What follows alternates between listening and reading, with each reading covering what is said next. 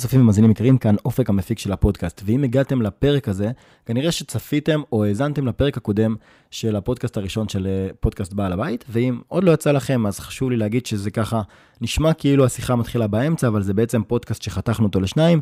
אם עוד לא ראיתם, אתם מוזמנים לחזור לפרק הקודם, להאזין ולהמשיך בפרק הזה. שיהיה לכם אחלה צפייה והאזנה. ואז מימשנו אותה, הרווחנו את הכסף ונפתח התודעה.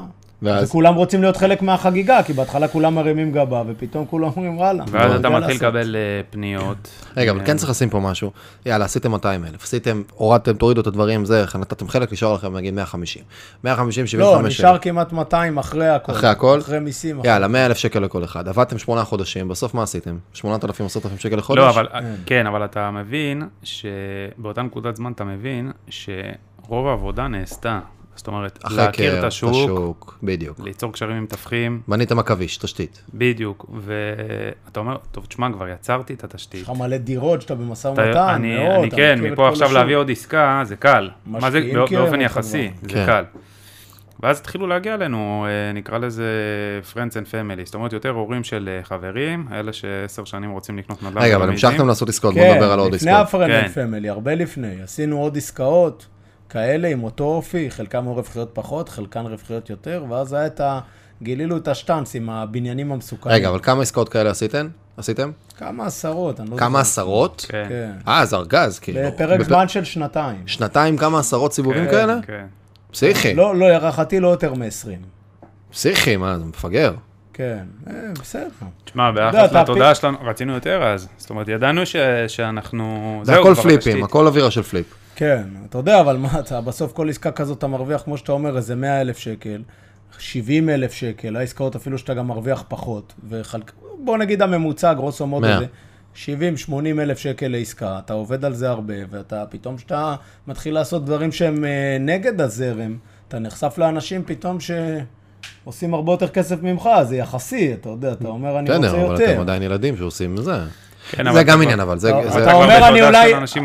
עמרי אמר משהו חכם, המקום הזה של הרבה פעמים אה, אנחנו שואפים לאיזה משהו ואז אנחנו מגיעים אליו, ואז כשאנחנו מגיעים אליו אז אנחנו נחשפים כבר לקומה הבאה. כן. אנחנו נחשפים לאנשים שעושים כבר דברים בסקנים אחרים, או עושים דברים בצורה שונה, ואז אומרים, רגע, רגע, רגע, פתאום בא לי את הדבר הזה.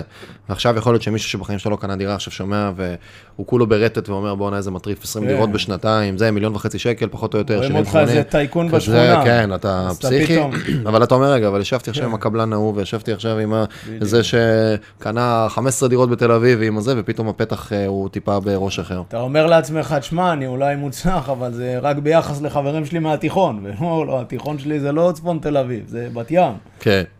זה בסוף עניין גם של, אה, כמו שאתה אומר, על התודעה שלך, וכבר בשלב הזה אנחנו, בוא נגיד, עובדים צפוף עם חבר'ה שמתעסקים בנדל"ן, ואתה רואה גם שאנשים עושים עסקאות אה, שהן הרבה יותר רווחיות, ואתה מתחיל לאט לאט לשכלל את השיטה, אתה מבין מה, מה קורה. אז מה התחלתם עם הדירות מסוכנות?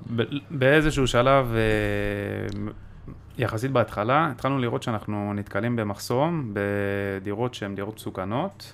זאת אומרת, נלך רגע צעד אחד אחורה, נסביר מה זה דירה בבניין מסוכן. בניין מסוכן.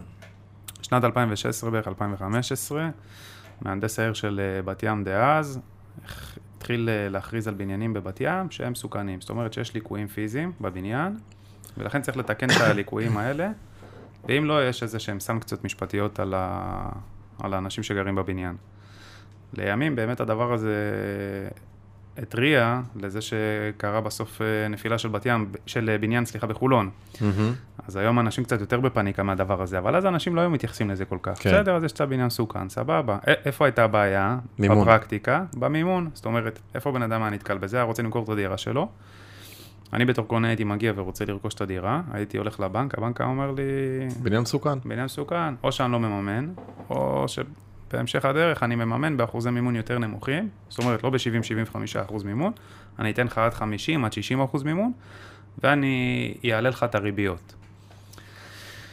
ואז התוצאה של הדבר הזה, זה שמי שרוצה למכור את הדירות האלה, צריך להתחיל להתפשר על המחיר, כי הוא כבר לא חשוף לכל שוק הקונים, מהמם. והביקוש יורד, והוא מתחיל למכור את הדירות במחירים יותר נמוכים. וגם כשבן אדם בא לקנות דירה למגורים ואומר, רגע, אני קונה בבית מסוכן, עצם האמירה בכלל שזה בית... מלחיצה אה, זה, אותו, כן. בטח, מלחיצה אותו. מצמצם באופן משמעותי, זה צמצם באופן משמעותי את הביקושים לדירה. משמעותי. ו- ובאותו זמן אה, כבר התעסקנו קצת בנושא של השבחות של דירות, ו- והתחלנו כאילו להסתכל על הצו בעניין סוכן, מה, מה צריך לעשות. ואנחנו יושבים אחד עם השני, ואנחנו אומרים, וואלה, כאילו, לא כזה big deal הצו בניין מסוכן הזה, מה הסיפור? אז בסדר, אז יש קצת אה, כאילו כן. קורוזיה, צריך לעשות פה טיח, פרופיל, אז, אז כבר הבנו פחות או יותר מה, מה עושים בשיפוצים בסיסיים, לא, לא ברמת קבלנות. פה צריך לתקן איזה גדר מאחורה של החניה, פה איזה זה, אז כאילו, מה, מה הסיפור? אז בואו נתקן, נוריד את הצו בניין מסוכן, ויאללה. ונלך ניקח מימון. והתחלנו להגיע למצב שאנחנו, לפני שקונים את הדירות האלה ובוחנים אותן, מגישים הצעה של uh, תיקון לקבלנים. זאת אומרת, אומר להם, חבר'ה, בואו כן. תגידו לי כמה לתקן. ואנחנו רואים שהדבר הזה מתכנס למספרים. זאת אומרת, בואו בוא רגע נוריד כן. את הדברים האלה לדוגמאות מספריות. דירה צו בעניין סוכן נמכרת במיליון שקל במקום במיליון 200, ולתקן את הבניין, אם זה ליקויים קלים, עולה 100 אלף שקל. עכשיו, במתמטיקה אתה אומר, טוב, גם יש פה 16 דיירים, זאת אומרת, בפועל, גם אם אני אשלם על חלק מהם, אני מאמין ש-50-60 אלף אני מביא מהדיירים האלה, כי זה באמת של כן. כולם. 40 אלף אני אשלם, קניתי במיליון 40 דירה ששווה מיליון 200. ואז התחלנו לסדר את זה בתוכנית עבודה, בציר זמן. זאת אומרת, אמרנו, יש כמות מסוימת של דירות בבת ים, בניינים יותר נכון, שמוגדרים עליהם צו בניין סוכן. מהמם. בואו נחפש את הבניינים האלה, נחפש אנשים שרוצים למכור שם. ה step הבא בתוכנית יהיה להביא את הצו, אחרי שסיכמנו מחיר, להביא את הצו בניין מסוכן לקבלנים, שיסבירו לנו כמה עולה. אם הדבר הזה מתכנס למספרים, מתקדמים. מה ה step השלישי? נחתום את הזיכרון דברים, slash אופציה, מה שצריך חוזה, לעשות. חותמים חוזה, חוזה. חמישה אחוז תשלום ראשון. חמישה אחוז אה, כן, אבל כן. הבן אדם שאין לו ביקושים על הדירה, הוא מוכן להתפשר. כן. חוזה, חוזה עורך דין? כן, כן, חוזה. הסכם מכר, מתכנסים, תשלום ראשון רוב חמישה הפעמים אחוז. חוזה, לפעמים זיכרון דברים, כן, אבל משריינים משפטית את העסקה, כן. בוא נגיד ככה. ופורסים ציר זמן מספיק רחוק לזה שנספיק לעשות את התיקון. תיקון ולהביא, ולהביא כסף, מישהו שיכניס כן, את ה... התשלום כן. הבא של ההשלמה של ההון עצמי, נגיד חודשיים שלושה מיום חתימת ההסכם. חמישה אחוז, חודשיים זה, ואז אחר כך אה, הון ואז עוד עצמי. חודשיים, עוד פעם, כן, כן. בדיוק. כן. מימון. ותוך כדי התנועה אתה עושה הרבה דברים במקביל, אתה גם תוך כדי המשא ומתן עושה גם איזשהו שיח עם השכנים, אתה מבין שיש לך פרטנרים, רוצים, אה. אתה יודע, לתקן, יש פה גם משקיעים בסוף בבניינים וכולי. בטח. אז אפשר לעשות את זה. והצלחנו לאתר אה, רשימה של בניינים מסוכנים בבת ים, היה כמה? למעלה מ-400 בניינים. אשכרה. מהעירייה הוצאנו את זה, כן. כן, והבנו שהבניינים האלה זה גם באזורים שאנחנו רוצים לקנות בהם, ו... ויש פה פוטנציאל טוב ברמת ההיכרות שלנו. זה fucking. עבודת כיתות רגליים, זה להיות בשטח, זה כן, כאילו לא... כן, כן, אבל אתה רואה את ה... תשמע, אתה רואה סכום שבאותו זמן הוא נראה לך דמיוני, אתה אומר, אה, כן. בואנה, אני... היה כסף, גם- גם- גם ביחס להיום, זה סכומים... אה, לא, אבל, אבל אז זה בכלל, אתה אומר, כן. תשמע. אני, אני עושה עסקה וחצי, שתיים כאלה, זה מה כמו... שאנשים מרוויחים בשנה. ש, שנתיים עבודה של בן אדם רגיל. כן. אז אתה באטרף על זה, אתה יוצא בבוקר כמו לנשוך את העולם. ואז, ואז פשוט מתחילים גל של קניות, של לעשות את הדבר הזה. כמה זמן? עשינו... הייתם היחידים שעושים את זה שם בשוק? אני לא ראיתי, לא ראיתי שאנשים עושים את זה בצורה סיסטמטית. היינו הולכים לדירות כאלה, לבניינים כאלה, דופקים בדלתות של המאתרים אנשים בתוך הבניינים שרוצים למכור. רוב הבניינים כמובן, אף אחד לא רצה למכור. כן. ומספיק שאתה מוצא שישה, שבעה. צריך ככה. להיות פושר, פושר, כן. פושר ברמה הזאת. זאת אומרת, אתה צריך לבוא ולאגד את השכנים. אתה, יש לך אסטרטגיה, אתה נכנס לבניין, לוקח את הוועד בית, בדרך כלל זה המבוגר או המבוגרת שם הכי הרבה שנים, כנס אותם, חבר'ה, תקשיבו, או תמה או שמתקנים, כאילו שתיים, זה, זה המצב. כן, קניתי את הדירה. בואו, אני עוזר לכם, אני מאגד, אני אשים גם כסף אם צריך. מהמם. מכין כבר את הקבלן מראש. כן, יש כבר קבלן, יש הצעות רכישה ופושר, וכן משתפים פעולה, לא משתפים פעולה, נכנס. עד שאתה, עד שאתה חודר את האירוע הזה ומתחיל. לא טריוויאלי. כן, אתה צריך- אה, הרבה, הרבה... צריך גם לחדד עוד איזה נקודה, שבסוף ההזדמנות פה הייתה שרוב ה... הבניינים המסוכנים הוכרזו כבניינים מסוכנים לא באמת כי הם היו בניינים מסוכנים, כי העירייה רצתה לעודד התחדשות עירונית. כן. עכשיו, איך היא עודדה התחדש- התחדשות עירונית? מצד היזמים, היא נתנה עוד זכויות בנייה, כדי למשוך יזמים שיבנו יותר, ימכרו יותר וירוויחו יותר, ומצד שני, והבניין. המסוכן, אותם דיירים שגרים בבניין מסוכן, הם חייבים לתקן את הבניין כי זה מסכנה לציבור, אם לא זה עבירה פלילית. אז היה להם לחץ, היה להם אינסנטיב ל- לשפץ. עכשיו, בגלל שהעירייה הכריזה על כל כך הרבה בניינים מסוכנים בפרק זמן קצר, על תיקונים של כמה עשרות אלפי שקלים בודדים. זאת אומרת, רוב התיקונים זה היה 30-40 אלף שקל, זה לא היה כל כך בא לגייס את זה מהדיירים, וגם אם לא היינו מגייסים את זה מהדיירים, לשים מהכיס שלנו. 30, 40, 50 אלף שקל, זה היה סכומים שהם לא דרמטיים. אם היינו נתקלים בבניין מסוכן שרבע מיליון שקל עולה לתקן את הבניין, אז כבר לא היינו נכנסים ברור. לעסקה כזאת. ברור. כמה דירות כאלה בפרק זמן עשיתם?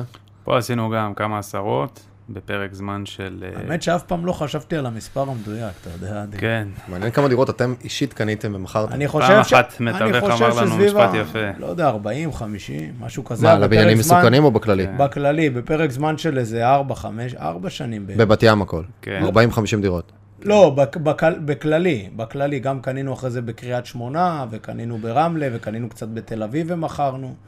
אני משער שבפרטי, משהו כמו זה, זה המספר בערך. פה. פה, פה רצנו מהר על העניין הזה, תוך כדי גם ניסינו קצת את הנושא של ה... לראות איך זה צריך עובד אם לבדוק נשים, כמה מס שילמנו, איך ואז זה עובד לעשות נגזרת של אה, זה. לקדם את הדיירים פה לתמ"א, כי כבר היינו בפנים. כן, בטח. הצלחתם לא- להוציא את? זה היה קשה מאוד, קשוח, זה אה? היה ברמה... זה גם לא היה פוקוס אבל שלכם, אתם לא מחפשים לעשות פוקוס, פליפים, אתם לא כן, מחפשים ניסינו זה. לעשות פליפים, אבל אתה כבר הגעת את השכנים, בוא נתקן את הצו בעניין סוכן, אתה כבר אומר, וואלה, כבר הם כן. שומעים לי, מקשיבים לי וזה, בוא ננסה לקדם תמ"א. זה היה- תקופה קצת קשוחה איתם, עם התמ"א, ראינו שזה עבודת נמלים ועבודה פסיכולוגית של שנים, אז כן. קצת אה. שמנו את זה בצד. מה עם התיק קאנטרי? תהי קאנטרי, כן, זה סיפור טוב.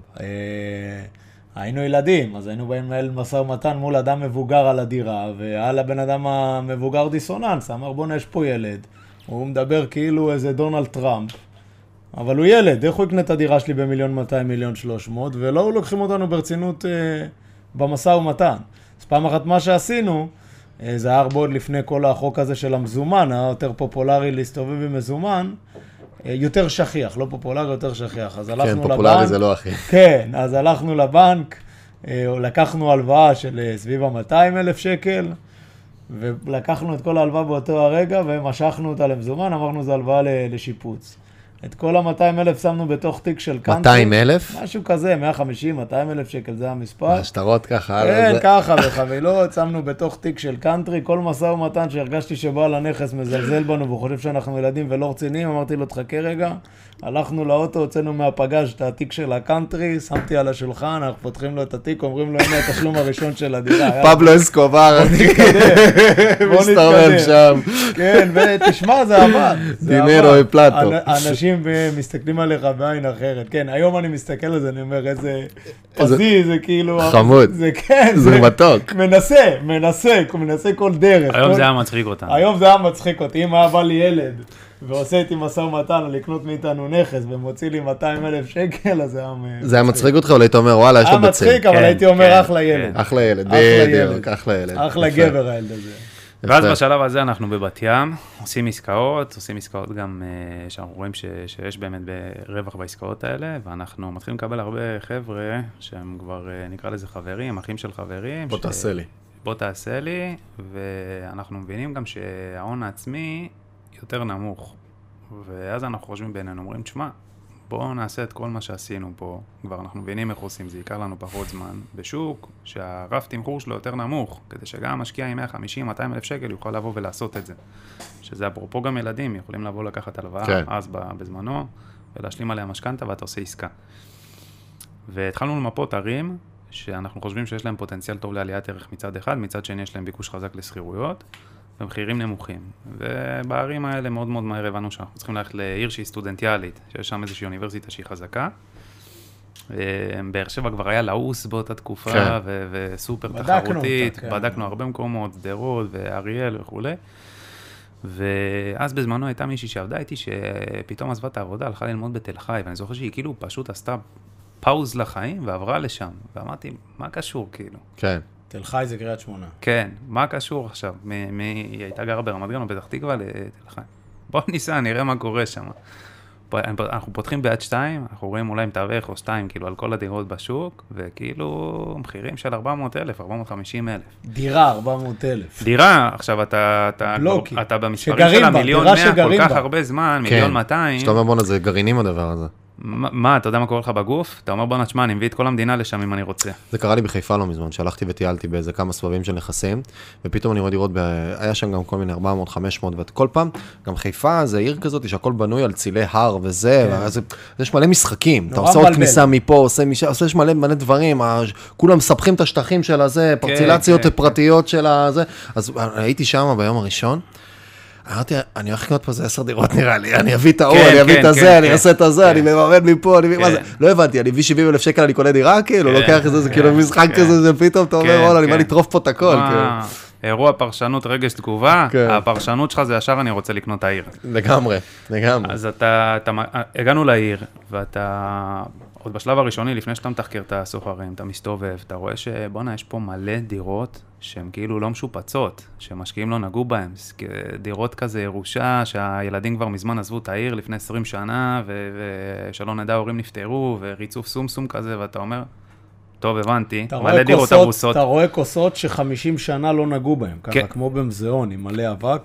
טירוף, כאילו, אתה, סכו"ם כזה. אתה נוסע לשם, ואני אישית פתאום, עולה לי דז'ה וו של אה, סבתא שלי 20 שנה אחורה. כאילו אז- טסת לקובה. היית בקובה? לא. לא, לא, לא יודע אם קובה, אבל אתה רואה שם דירות במצב לא טוב מול מה שאתה רגיל לראות בתל אביב, בת ים, אז גם כבר היינו בתל אביב איזושהי תקופה. ואתה אומר, טוב, תשמע, אני יודע לשפץ, הבנתי את, ה, את הסיטואציה, הבנתי שיש פה מכללה, בוא נלך ל- למכללה רגע, נבין מה הנתונים. עכשיו עוד פעם, לא מסובך, כנס רגע לפקידות במכללה. חבר'ה, תגידו כמה סטודנטים יש פה, אני רוצה לבוא ללמוד פה. בערך 5,000. טוב, כמה היה שנה שעברה? כמה השנה שעברה, אתה מבין שיש גידול, שאתה מסתכל אחורה, כמה השנה לפני זה, כמה שנים לפני זה, אתה מבין שיש גידול, אתה מבין מה לומדים שם, אז אתה מבין כבר מה הס- הסטייל של הסטודנטים, מהמם. זאת אומרת, לא מנהל עסקים כלכלה וזה, כל המקצועות רוח האלה. ו... ואני והוא כבר יודעים לעשות אה, חקר שוק טוב. אומרים, טוב, בוא נבוא לפה כשיש אה, יום פתוח, נ- נירשם כסטודנטים, אבל נחכה בחוץ. מחכים בחוץ, אה, זאת אומרת, נערכים לדבר הזה לפני כן, רוצים אה, לעשות סקר, מביאים אה, מתנות לסטודנטים, שבזמנו זה היה שוקו, לחמניה ועטים. שוקו, כן, לחמניה. שוקו, לחמניה ואיזה עט כזה. מי לא רוצה שוקו, לחמניה? כן. נעמדים שם עם stand בכניסה. חבר'ה, מי שרוצה את המתנה, רק שימלא לנו פה כמה שאלות קצרות סקר. ואז אנחנו החלטנו שאנחנו סוגרים כמות מספיקה של סדר גודל של 70-80 סטודנטים, שייתנו לנו משוב טוב על העיר. זאת אומרת, איזה שנה אתם, מה אתם לומדים, זה ה basic, אחרי זה, אה, מה חסר לכם בדירות, איפה בתוך העיר אתם רוצים לגור, איפה לא הייתם רוצים לגור, כמה אתם תשלמו על אה, מהמם. דירה. מריצים איזה עשרה, עשר שאלות כאלו, ומסיימים את היום הזה, אחרי חמש-שש שעות, חוזרים הביתה, מנתחים את הנתונים, זהו, הבנו את העיר. זאת אומרת, הבנו, גם כל העיר הזאת זה אתה רבע שעה מצד לצד. כל העיר רבע שעה, הבנו איזה שכונות הסטודנטים יגורו, איפה לא, שזה בגדול פשוט. הבנו מהצד השני מה חסר להם, בגדול כולם רוצים דירות שופצות, כולם משלמים עליהם יותר כסף, והבנו שאם תביא להם דירה מורטת, כי גם ככה זה לא את כזה משנה אם. זה 1,800 או 1,200 או כן, ו- 2,200. ו- וכולם רוצים, הצורך העיקרי שלו, תן לי להיכנס כמו לדירת Airbnb בתל אביב. זאת אומרת, אם תביא לי דירה עם סכו"ם, שמתי לך עוד עוד 200 שקל בחודש מהצד של הסוחר, אבל uh, שחררת אותי מלהתעסק עם אה, הובלות ובלאגן ותשלומים כן. וכולי. והמשוואה הסתדרה, אמרנו, טוב, הבנו כמה הם uh, מוכנים לשלם, הבנו מה צריך לעשות בשביל שהם יהיו מבסוטים על הדירה ושיהיה ביקוש גבוה, מהצד השני הבנו שיש דירות הרוסות, בוא, בוא נתחיל את התהליך. גם מנגד, העוד נתון שהבנו, שזה סוגר את הצד של הביקושים. אתה מבין שהמכללה גדלה. אתה מבין גם אין בנייה חדשה, כי לא משתלם לקבלנים חדשה, לבנות. כן. כי זה אתה משלם בדיוק- 5,000 שקל למטר במינימום, אפילו זה יותר. בדיוק הנקודה. ואתה, כדי לבנות דירה של 70 מטר, אתה רק העלות הבנייה שלך 350. עכשיו, איפה בוקר טוב אתה צריך לנסוע לפאקינג קריית שמונה כדי לבנות ולהתעסק. ודברים, ואתה מוכר דירה ב-400 בסוף של 70-80 מטר, אז אין לך, כן. אין לך פוטנציאל שם. אתה רואה שהעירייה לא, לא יודעת להתמודד עם פרויקטים, היא לא מעודדת בנייה, העירייה, ואתה גם רואה שיזמים, לא כלכלי להם לבנות שם. כן. בתל אביב מוכרים ב-50 אלף למטר, בזמנו 45-50 אלף למטר, ובקריית שמונה מוכרים ב-6-7 אלף למטר, הבלוקים זה אותו בלוקים, מחיר. כן. אותם בנייה יותר בדיוק. מורכבת, אזור יותר הררי. אזור יותר היה הררי, אז שכונה חדשה מורכבת, שבנו כן. שם שהיא הייתה יותר צמודי קרקע, לא... כן, לא צמודי קרקע. אז זה אין. היצע, אין היצע. ואז אתה אומר. תשמע, האוכלוסייה פה גודלת, היא צורכת דירות כל חודש, האוכלוסייה זה הסטודנטים, צורכים כן. דירות ספציפיות, שמי שרוכש את הדירות האלה זה משקיעים, זה הקהל יעד שמשקיעים, כמו הסיפור שסיפרנו מקודם. ואין היצע מנגד, אז השכירויות יעלו וגם המחירים יעלו. ומתחילים את אותה עבודה בבת ים, שעשינו שמונה. בבת ים בקריית שמונה. זאת אומרת, מתחילים לחקור את השוק, פה אתם כבר מתחילים גם ללוות אנשים, כאילו כבר אנשים גם וה- עושים. ואז כן, ואז מתחילים להגיע אלינו אנשים, ו... יום אחד מגיע אלינו משקיע, שהוא גיסו של אה, חבר, שהוא נקרא לזה איש אה, עסקים, יבואן, חי על הקו.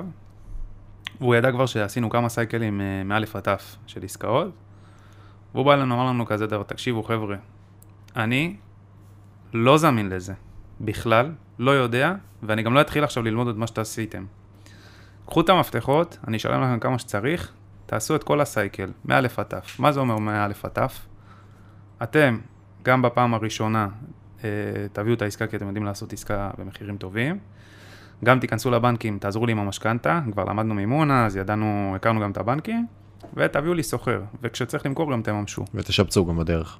ותשפצו באמצע, כן. כן. כל איתור, הנושא. בחירת אזור, איתור אה, נכס, אה, יצירת אה, מימון, שיפוץ וניהול כל הספקים, הכנסת סוחר וניהול הסוחר כן, ומימוש קצה. כן, ועוד בשלב הזה עוד לא עשינו אפילו את הנושא של איך בכלל לעשות את העסקה עם איזה מקורות הון עצמי, וזה כן. עוד, עוד היינו בשלב אחרי זה. גם זאת זה אומרת, לא. הייתה אצלו בעיה. כן, זה לא היה, לא. אצלו בעיה, זה עוד לא צף. ו... ואז פתאום אנחנו עושים את העסקה, נותן לנו את המפתחות, בזמנו מנהלים את הכל, ואנחנו פתאום אומרים, בואנה, תשמע, זה... אני כבר שם, אני עושה עסקאות לא, לעצמי. לא רק שאני שם, זה הרבה יותר רווחי מכל מה שלפני זה מישהו אחר היה יכול לעשות, כי כבר הבנק מכיר אותי, אני מביא ריביות יותר טובות כי אני מבין, אני עושה לו את כל התהליך של השיפוץ, אני, בוא, אני יותר מקושר ממנו, כאילו ברמת ה... להביא את הבעלי. מקצוע באותו רגע, אני חוסך ים של זמן, ים של כסף, אני יודע למי להשכיר. מבסוטים, אני נותן לו value ענק, הוא מהצד שלו גם חסך התעסקות וכאב ראש, גם חסך ים של זמן, כנראה שהוא לא היה עושה אם לא היינו עושים את זה בשבילו, וגם הרוויח הרבה יותר ממה שהוא מרוויח אם הוא עושה את זה לבד. כן. וקלטנו שיש לדבר הזה היתכנות, ואחרי זה הגיע עוד משקיע, וגם לא אמרנו, תשמע, אני לא מאתר את העסקה, אם אתה רוצה אני רץ את כל הדרך, למה? כי בסוף כשאתה תמכור את הדירה, אתה תרוויח יותר בזכותי.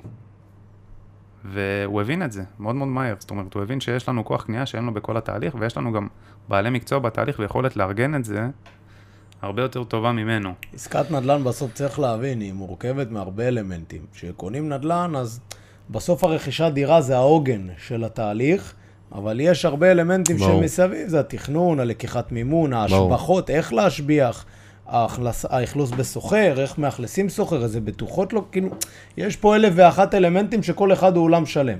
ובשביל לספק תוצאה מעולה צריך לייצר סינרגיה בין התהליך, אה, ורק כשאנחנו מנהלים את הכל, אז ידענו שאנחנו יכולים לספק לאנשים שפונים אלינו את התוצאה האופטימלית. כי בסוף בסוף מה, מה הצורך של האנשים, אם אתה מזקק את זה, הם רוצים לקנות נדל"ן, אבל מה שמפחיד אותם זה כל ההתעסקות בדרך. הם מפחדים שהם לא יצליחו ושהם יעשו טעויות, והטעויות פה שוות הרבה כסף. זה גם החלטה. כאילו זה, אני שוב יודע להזדהות עם עצמי שלוקח ז- זמן להתבשל על המהלך הזה, כי יש לו משמעויות. אה, וזה הרבה פעמים גם הקפיצה הזאת למים, ש- שהיא לא פשוטה.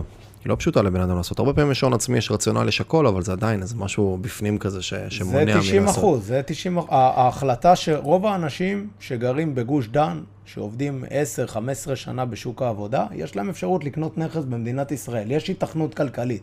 אפשר לחלץ להם כסף מהנכסים, למרות שהבנקים מאוד מגבילים את זה, אבל יש פתרונות אחרים. אפשר להוציא קרן מה, אה, כסף מהקרנות, מהמוצרים הפיננסיים שלהם. הם לא עושים את זה לא בגלל שהם לא יכולים. הם עושים את זה נטו מטעמים פסיכולוגיים. ידע ופסיכולוגים לגמרי, שני הדברים האלה. אני חושב שגם הרבה לא יודעים. כן, אומרת, ידע אנחנו- ופסיכולוגיה. אנחנו בסוף דברים שנראים לנו מאוד מאוד ברורים, כן. בזה שהעסקה תרוויח, ובזה שהיכולת שלך לעשות טעויות היא נמוכה פה, לא ברורים למישהו שהוא לא מהתחום. כן, אוקיי. ואז התחלתם לעשות הרבה ליוויים. ואז התחלנו לעשות כן. הרבה ליוויים, ו- ותוך כדי תנועה, אז בזמנו גם אה, למדתי אה, ייעוץ פנסיוני, ו- והתחלנו להבין שיש הרבה אנשים שרוצים להשקיע. זאת אומרת, מגיעים אליך בסוף חברים, אומרים לך, ההורים שלי רוצים להשקיע, אבל יש להם רק 200 אלף, 300 אלף. עכשיו, אתה יושב איתם לשיחה כזאת חברית. אתה אומר, מה זה 200-300 אלף? בואנה, אתם עובדים 30 שנה. יש לכם קרן השתלמות. בקרן השתלמות יש לכם עוד 300 אלף. ופתאום, טאק, אתה מבין שיש להם עוד 300 אלף שקל.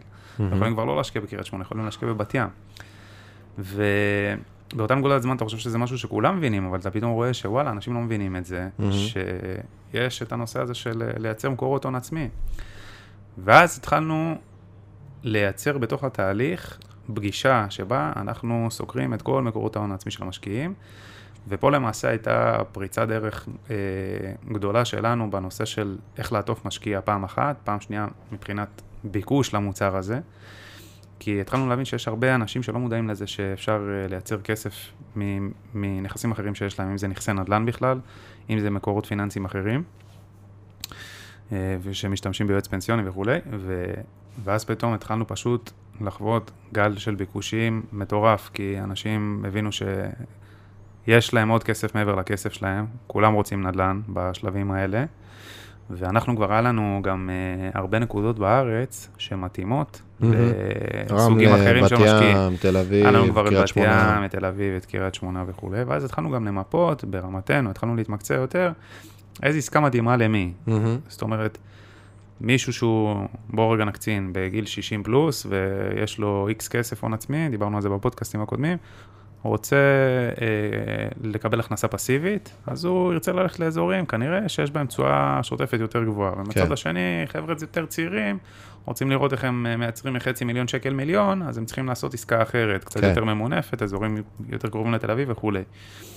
והתחלנו לסדר לנו, ברמתנו, אה, את הערים ככה שהן מתאימות לכל משקיע, לכל פרופיל משקיע, ופשוט התחלנו לרוץ עם זה ו- ולקבל הרבה מאוד לקוחות שהם חברים של לקוחות אחרים, ומאוד מאוד רוצים להיכנס לתחום הזה של הנדל"ן. איפה פגשתם אה, ככה לקראת סיום, אה, למרות שיש עוד מיליון דברים לדבר עליהם ומלא סיפורים שאפשר להיכנס אליהם, איפה פגשתם כבר אה, קבלנים, התחלתם לעשות אה, רכישות אה, איגוד של אה, רוכשים ו... באיזושהי נקודה... והעסקה עם IBI? באיזושהי נקודת זמן אה, יחסית מתקדמת, אה, כבר אה, פתחנו עוד שירות של אה, גיוס אשראי וייעוץ משכנתאות, והגיע אלינו משקיע מאוד מאוד עמיד, והוא הגיע אלינו כמעט בלי הון עצמי, ואמר לנו, חבר'ה, אני צריך שתעזרו לי לממן עסקה, אני שמעתי עליכם, מכיר אתכם וזה, אני יודע שאתם עובדים משקיעים, תעזרו לי לממן איזושהי עסקה, שתי דירות שקניתי בתל אביב. טוב, עכשיו אתה רוצה לממן את העסקה, אתה צריך להיכנס לקרביים של העסקה, אתה יודע, להעביר את הסיפור כמו שצריך. שתי ל- דירות. מקבלן על הנייר, 20-80, 20 אחוז בחתימה, כן. 80 אחוז בסוף. אין לו את ה-80, אין לו את ה-80. אין לו את ה-80, גם את ה-20 הוא אגב רוצה שתעזור לו לא... לממן. ואתה מתחיל אה, להיכנס לקרביים של העסקה, ואתה מסתכל ואתה אומר, אה, טוב, בוא רגע נעגל את המספרים, הוא קנה בערך ב-2.5 מיליון שקל, והוא היום אומר לי, תשמע, הדירה הזאת שווה, אני אביא לך שמאות, 3.8. ואנחנו מסתכלים, ואתה אומר, בואנה.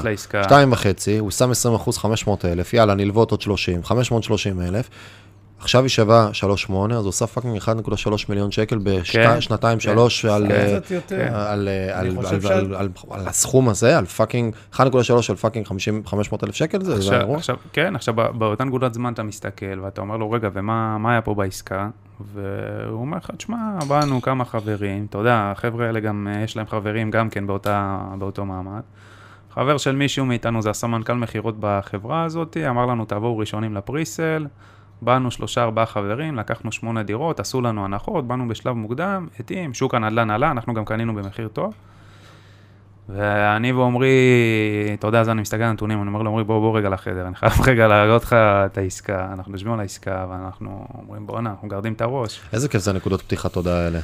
כן, כן. אתה אומר, תשמע, הוא עשה פה בעסקה בערך אה, רווחים של 12 או 13 עסקאות שאני עושה ב- כן. במקומות אחרים, או 15. זה היה ו- כמעט ואני- איזה 2 מיליון שקל הוא לקח הביתה אחרי מס. ואני, לא, בעסקה הזאת הנקודתית הוא עשה פחות, אחרי זה הוא עשה עסקאות יותר יקרות, כן, אבל uh, בעסקה הזאת הוא עושה בערך 1.2. ב- בשורה התחתונה אתה מסתכל פתאום, אתה אומר, תשמע, הוא עבד 20 או 30 אחוז ממה שאני עובד, כן. במצב הטוב. לא, הוא לא גם- עבד בכלל, מה הוא עבד? והוא גם לא מבין, באמת. הוא לא באמת מבין. הוא לא מהנדל"ן. אני, אני, שאני פה בתוך התחום הזה, מימנתי לו את העסקה, זאת אומרת, בלעדיי הוא אפילו לא יודע לגמור את העסקה הזאתי, והוא מרוויח פי 12 ממה שאני הרווחתי על העסקאות האחרות. ואתה אומר, תשמע, אני, יש פה דרך שאני לא, לא מיציתי אותה, לא עשיתי אותה בכלל, לא התחלתי, והיא לא הייתה בתודעה שלי, זה באזור של הלא יודע שאתה לא יודע, זה שם, ובואנה, אנשים עושים ככה מלא כסף. עכשיו, אתה מכיר את העולם הזה, אתה יודע שאם אתה קונה, עושה 20-80 עם קבלן, ואתה קונה באזור טוב, ניתחת, ובפרויקט טוב, ובמחיר טוב, והכל טוב, אז אתה יכול להרוויח. אבל עד שאתה לא רואה את המספרים בצורה קונקרטית ומבין מה קרה, שם נפל לנו האסימון. שם נפל האסימון, ואז לקחנו את המודל שלו, שדרגנו אותו, עשינו לו החלאה עם המודל שלנו, והתחלנו פשוט לייצר קבוצות רוכשים ללקוחות שלנו, במקום לחפש להם עסקאות יד שנייה. החברים שלו במרכאות, זה כבר נהיה המשקיעים שלנו. בדיוק. זאת אומרת, הבנו ש... בוא, בוא, בוא נבוא עם מסה, לפחות 7, 8, 9 דירות מ- מפרויקט. כן, שזה, אתה יודע, 7, 8, 9 דירות זה כאילו עסקאות בשווי 30, 25, 35 מיליון. אתה בא, ו- נותן מכה של 30 מיליון, מגייס את הכסף, ואז... אה, כן. סוגר לקליינטים את הכל מקצה לקצה, אפילו מייצר להם את ה-20% מקדמה מנכסים שלהם, נכסים פיננסיים או דירות או... וגם. ליזם יש אינסנטיב למכור בשלב הזה כמות דירות, כי אם זה בפריסל אז הוא אחרי זה כן. מאוד מאוד מהר מגיע לליווי בנקאי. בדיוק. ו- וכבר היינו בשלב- אתה-. משלים לו חצי, משלים לו את המזנין. גם. היינו בשלב שאנחנו מכירים את, ה... את הגורמים הרלוונטיים בחברות הגדולות, ככה שגם ידענו לקבל, מספיק עשינו סבב טלפונים, כבר הבינו שאנחנו עכשיו מתחילים לקנות דירות מקבלנים, אז כל הזמן התחילו להגיע לנו עסקאות presale שהן off market, הן כן. עדיין לא בשוק. ככה התחלנו לקנות, וגם ככה עשינו קרנות, עשינו קרן אחת עם IBI, שגייסנו מהם 13 מיליון שקל, אה, ולקחנו על הכסף הזה משכנתה, ועם זה קנינו נכסים אה, במעל 35 מיליון שקל מאפריקה ישראל. אה, זה מה שעשינו איתם, ועשינו כל מיני דברים נוספים גם בקונסטלציה של פשוט לקנות להחזיק. ואתה רואה שנכסים שאתה קונה פתאום ב-2.9, בשוק טוב, בשוק עולה, ובאזור טוב, אז אתה רואה שאחרי שמונה חודשים, שנה, אותו נכס שקנית ב-2.9 הוא כבר שווה 3.5. אז יש עלויות נלוות, מדד תשומות הבנייה, יש מיסוי, יש, יש כמובן עלויות נלוות, אבל אתה בונה תוכנית מימונית לממן את הכל. כן. מעניין. כן. הדבר החשוב שאנחנו הרבה פעמים מתמקדים לעשות, זה שאם אנחנו רואים מישהו שהצליח באיזושהי עסקה, ו- ובאמת יש לנו איתו שיח פתוח, אנחנו עושים בינינו reverse engineer על מה גרם לו להצליח ככה. כן. ולקחנו את הנקודות האלה פשוט, ויישמנו אותן, שזה הנקודות הן בסוף, אה, הן פשוטות, גם זה קרה לו יחסית בטעות. קנה בפריסל, בשכונה שהיא מתפתחת, שגם כן, אותה... כן, כן. גם יש איזה משהו, שטדר כזה אצל הרבה חבר'ה שעושים את הכסף שלהם לא מנדל"ן, אבל הם עושים כסף טוב במקומות אחרים, של הרבה פעמים גם לא למכור, זה תקנה תחזיק וקח כן. באזורי ביקוש חזקים, תביא לי אחת לכמה זמן אני מצליח להוציא, לחלץ מספיק כסף מהפעילויות העסקיות שלי, תביא לי, קניתי דירה בתל אביב, קניתי עוד דירה בתל אביב, קניתי ברמת גן, זה מחזיק את זה, ובסוף אה, אנשים מוצאים את עצמם עם פורטפוליו מאוד משמעותי, בלי איזה תוכנית יותר מדי ברורה, אלא פשוט ללכת לקנות כן. באזורי ביקוש כן. שהשווי, כי אין, ה- ה- ה- הקווי מתאר בתל אביב לא השתנו דרמטית, זה לא שעכשיו אה, פתאום אה, זה יהפוך למנהטן, אולי בעוד מלא זמן, ויש פה בסוף היצע מוגבל שם קוד לתהליך הזה, והביקוש אה, גם בעידן האינסטגרם ועידן ה... כולם רוצים להיות במרכז, כולם רוצים להיות במקום הכי זה, זה, יש איזו נהירה מסוימת, אנשים כבר, בעבר היית, הרבה חבר'ה היו גדלים בקריית שמונה, הם היו נשארים בקריית שמונה, או בדימונה, או בכל מיני אזורים, היום כבר אנשים זזים, הרבה יותר זזים לאזור השרון, וזה ביקושים קשיחים שם שיכולים להמשיך לרוץ לאורך כן. הרבה זמן. מה, איפה אתם עוד עשר שנים? וואלה, אנחנו, ה vision שלנו זה להיות כמו קבוצת עזריאלי. הכוונה עזריאלי, יש להם פורטפוליו שהוא מגוון, יש להם הרבה נכסים, חברה מעולה. אני חושב, החברה היחידה בבורסה שיש לה רמת דירוג של... אה, triple A. כן, היא הרמת דירוג הכי גבוהה, וחברה מעולה, באמת חברה טובה, חברת נדל"ן הכי גדולה בארץ, אפשר להגיע לשם. אם לא תוך עשר שנים, אולי חמש עשרה שנים. מציפים ערך גם לסוחרים, גם מהצד השני למשקיעים. אה, והכי חשוב זה להתמקצע כל הזמן ב... בתחום הזה, תחום ענק. יאללה, נראה לי חלאס. אכלנו כן. הרס, עשינו פרק ארוך, לא ציפינו, ציפינו כן. לקצר יותר, אבל יאללה, כן. מעולה, נכנסנו להרבה דברים, אני חושב שאפשר לקחת הרבה ערך, ואם אני אאסוף רגע הרבה מהדברים, דיברנו פה גם על דברים פרקטיים וכל מיני אסטרטגיות שעשיתם ודברים ועניינים, אבל המקום הזה של התודעה, של לקבל החלטה שאני נכנס לזה, שאני הולך לעשות את זה, שאני הולך, שאני לא מוכן לקבל לא כתשובה, גם אם לא בהכרח אני יודע מאיפה אני מביא את המקורות מימון, אפשר לעשות מיליון ואחד דברים כדי להביא מקורות מימון, אה, או לבנות איזושהי אסטרטגיה נכונה, וצריך, אה, מה שנקרא, להבין, נכון? כן. זה מה הכי הכי חשוב? הכי חשוב. הכי חשוב? זה להבין. יפה. אז אה, הפרקים הבאים יהיו טיפה יותר קצרים, וניכנס גם להרבה נושאים פרקטיים, נקודתיים, ספציפיים, וממש נעשה פה תהליך של למידה בתוך העולם הזה שנקרא נדל"ן, דרך הניסיון שלכם, דרך הסיפורים שלכם, וזהו, אז יאללה, נתראה בפרקים הבאים. ביי ביי. ביי.